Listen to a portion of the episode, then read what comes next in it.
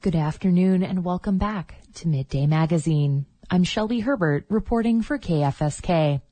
The state of Alaska is claiming victory in a subsistence case argued before the Ninth Circuit Court of Appeals. The state challenged the authority of the Federal Subsistence Board to open an emergency hunt aimed at helping people in Kake get food at the start of the COVID-19 pandemic. The board allowed a 60-day emergency hunt for moose and deer. By the time the case was before a judge, the hunt was over. But the Ninth Circuit ruled this week that the judge was wrong to dismiss the challenge as moot or no longer access- applicable. The appeals court said the state should be able to make its case to a district court judge because similar circumstances could arise again.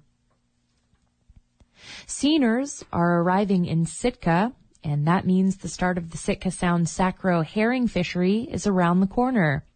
State fishery managers did their first aerial survey on Sunday, covering an area from Biorka Island to Krestof Sound.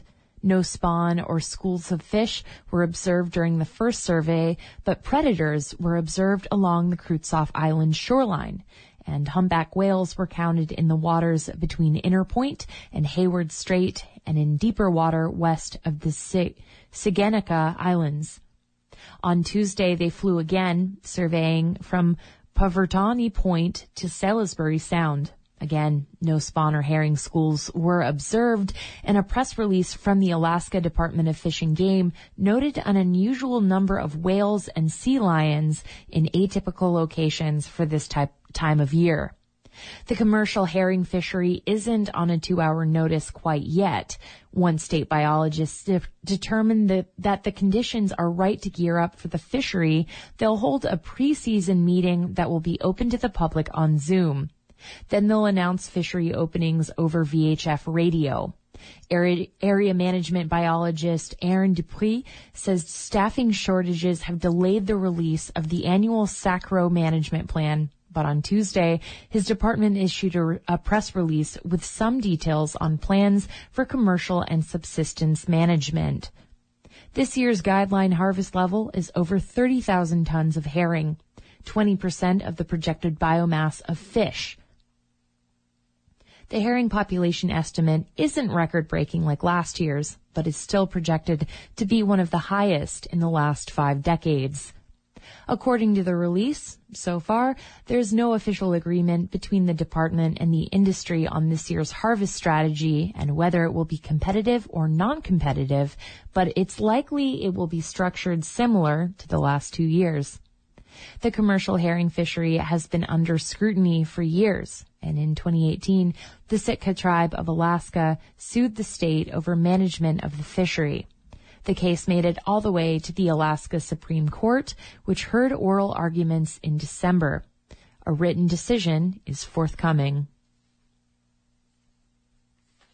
As previously reported by Alaska Public Media, the ongoing backlog in processing food stamp applications continues to impact thousands of Alaskans. The Division of Public Assistance says it has hired more staff to help address the month-long delay and is making changes to improve the assistance program. But for now, that is little consolation for Alaskans currently trying to make ends meet without essential food assistance. Sean McDermott reports from Homer. Allie, who's going by just her first name in this story to protect her privacy, is a young mother in Homer. She applied in early December to renew her family's food stamps, known as the Supplemental Nutrition Assistance Program, or SNAP benefits. Like thousands of other Alaskans, she had to scramble to keep food on the table as she waited and waited to hear back from the Division of Public Assistance. We're definitely pinching pennies right now. Yeah, we haven't really been able to, like, for certain, know what we're going to have for dinner we're actually pretty down to the bottom of our freezer at this point. Allie has a three-year-old son, and even with her former SNAP benefits and working a full-time job, she says after paying her bills, she only has about $200 left each month for her family's other expenses. So not having it, I didn't realize how much we actually depended on it. These past two months, I'm definitely struggling.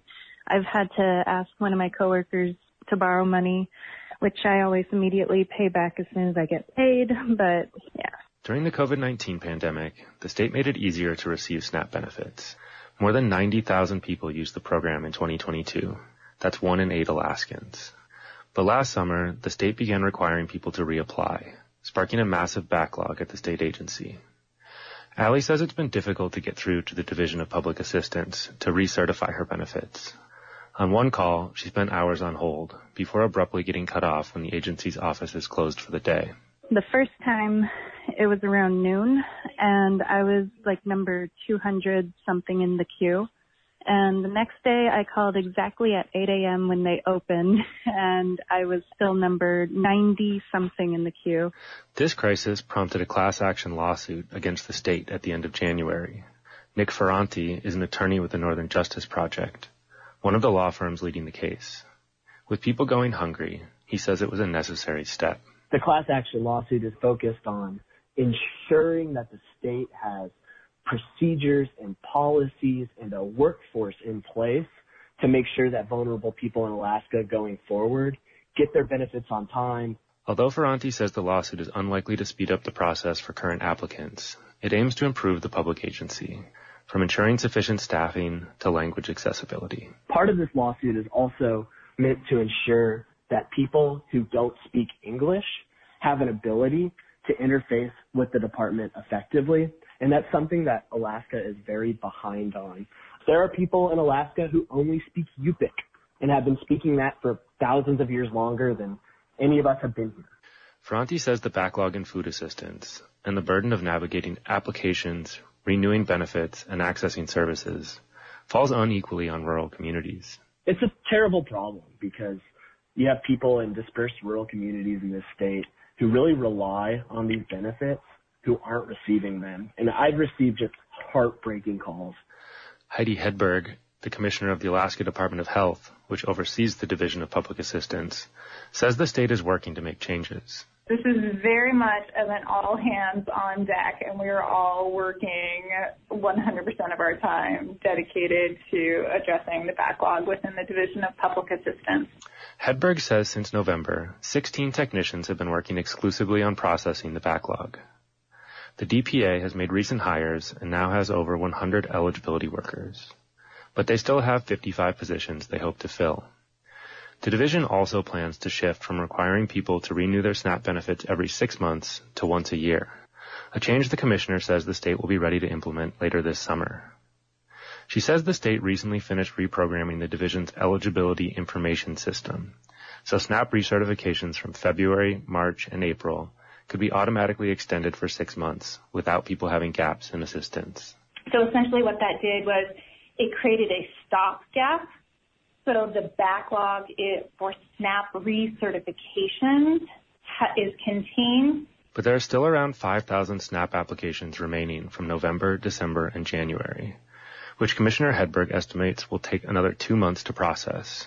Because of older technology, which was updated at the beginning of the year, the state has to process last fall's applications manually. So I know the state has been saying that they've cleared September cases. Uh, that's not been our experience. We're still seeing some people who haven't had benefits since September. Definitely October and, you know, anytime since then.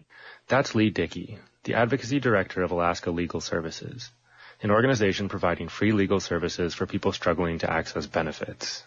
Dickey says her office has fielded a huge influx of claims about delayed SNAP benefits since last fall, closing more than 500 cases since September. Just to compare kind of the crisis time with non-crisis time, on March 1st of last year, 2022, we had 100 open SNAP cases.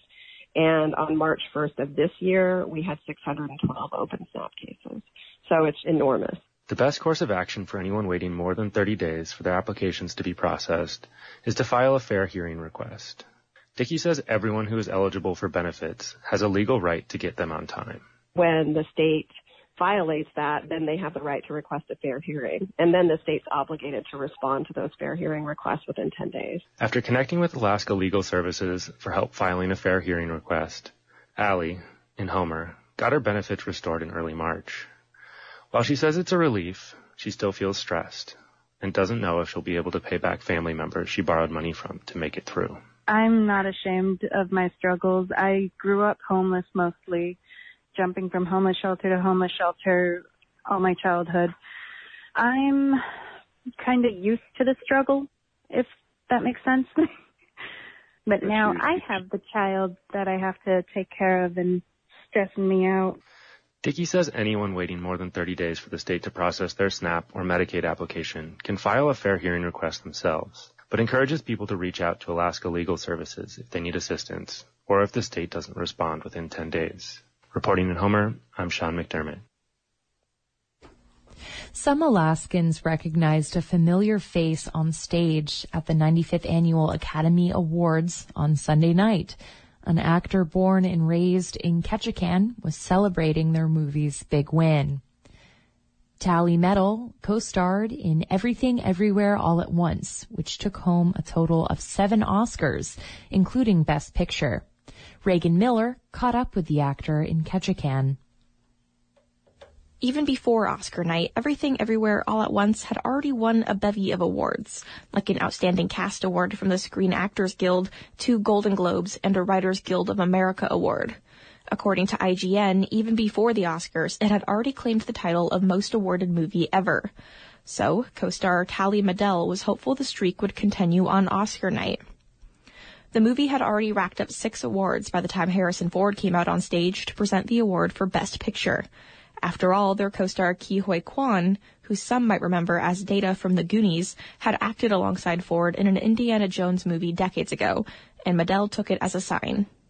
We, at that point, had already won so many awards besides these Oscars, too. So, leading up to the Best Picture announcement, it seemed clear that we were poised to win. And they did. Everything Everywhere All at Once, an A24 film that premiered at the South by Southwest Film Festival last year, won Best Picture. It beat out competition like Top Gun Maverick, Avatar, The Way of Water, and Elvis. In total, the movie earned seven Oscars. Medel says it was overwhelming to look out from the stage as producer Jonathan Wang accepted the Best Picture Oscar. I didn't look at the audience much because I think I might have um, you know, collapsed from seeing so many, you know, the faces of artists that I've always looked up to and admired. But Medel says the win just felt right. They played the part of Becky, girlfriend to the character Joy Wang, played by Stephanie Hsu. Here they are quipping to Wang's parents, Evelyn and Waymond, in the first few minutes of the movie. I always learn something when I hang out with the elderly. Old people are very wise. Medel's character struggles to be accepted by her girlfriend's parents, who immigrated from China, and her traditional grandfather, who Joy's parents don't want to know they're dating. It's one of the struggles that contributes to Joy's character being taken over by a force from another universe and kind of going off the deep end and creating an everything bagel that could wreak havoc. You know why I actually built the bagel? It wasn't to destroy everything. It was to destroy myself. The movie is a fast-paced sci-fi that follows Joy's mother as she jumps through bizarre and absurd universes, trying to reconcile the things that could have been if her life had been different. In some worlds, she's a martial arts pro. In others, a movie star. In some, she divorces her husband or never moves to America. Medel explains it like this. I think a message that we can roll in for this time that's from the film is nothing matters but that also means that we can do anything we want. Um, you know, it's it's ours to create and it's ours to heal. Between Oscar night and the various after parties, says it's been a whirlwind. It's been absolutely surreal. I'm so happy for everybody and I'm so honored Medel plans to stay in Los Angeles for the next month before jumping into more projects. Medel also teaches clowning theater classes and is the founding member of the three-person dance group Cocoon Central Dance Team. They are working on a screenplay about Ketchikan, which still holds a special place in their heart. I'm really grateful to everybody in Ketchikan for being so supportive and so kind. Medel remembers taking classes at the Ketchikan Theater Ballet and performing with First City Players. Medel says they owe a lot to this town of nearly 14,000. And Alaska has just so many amazing artists. Aren't we so lucky? They hope to visit again soon. They were in town last summer teaching classes with First City Players. Elizabeth Nelson, First City Players executive director, hopes to see Medel again soon. I think really what I would say about Tallie is that she is one of the kindest, most open people I know, and how she is able to just take what is such a gorgeous sense of play and performance and make other people feel that they can do exactly what she does. But there's just such an open kindness about her. I am thrilled for her. And it's safe to say that Medel is thrilled too. Reporting in Ketchikan, I'm Reagan Miller.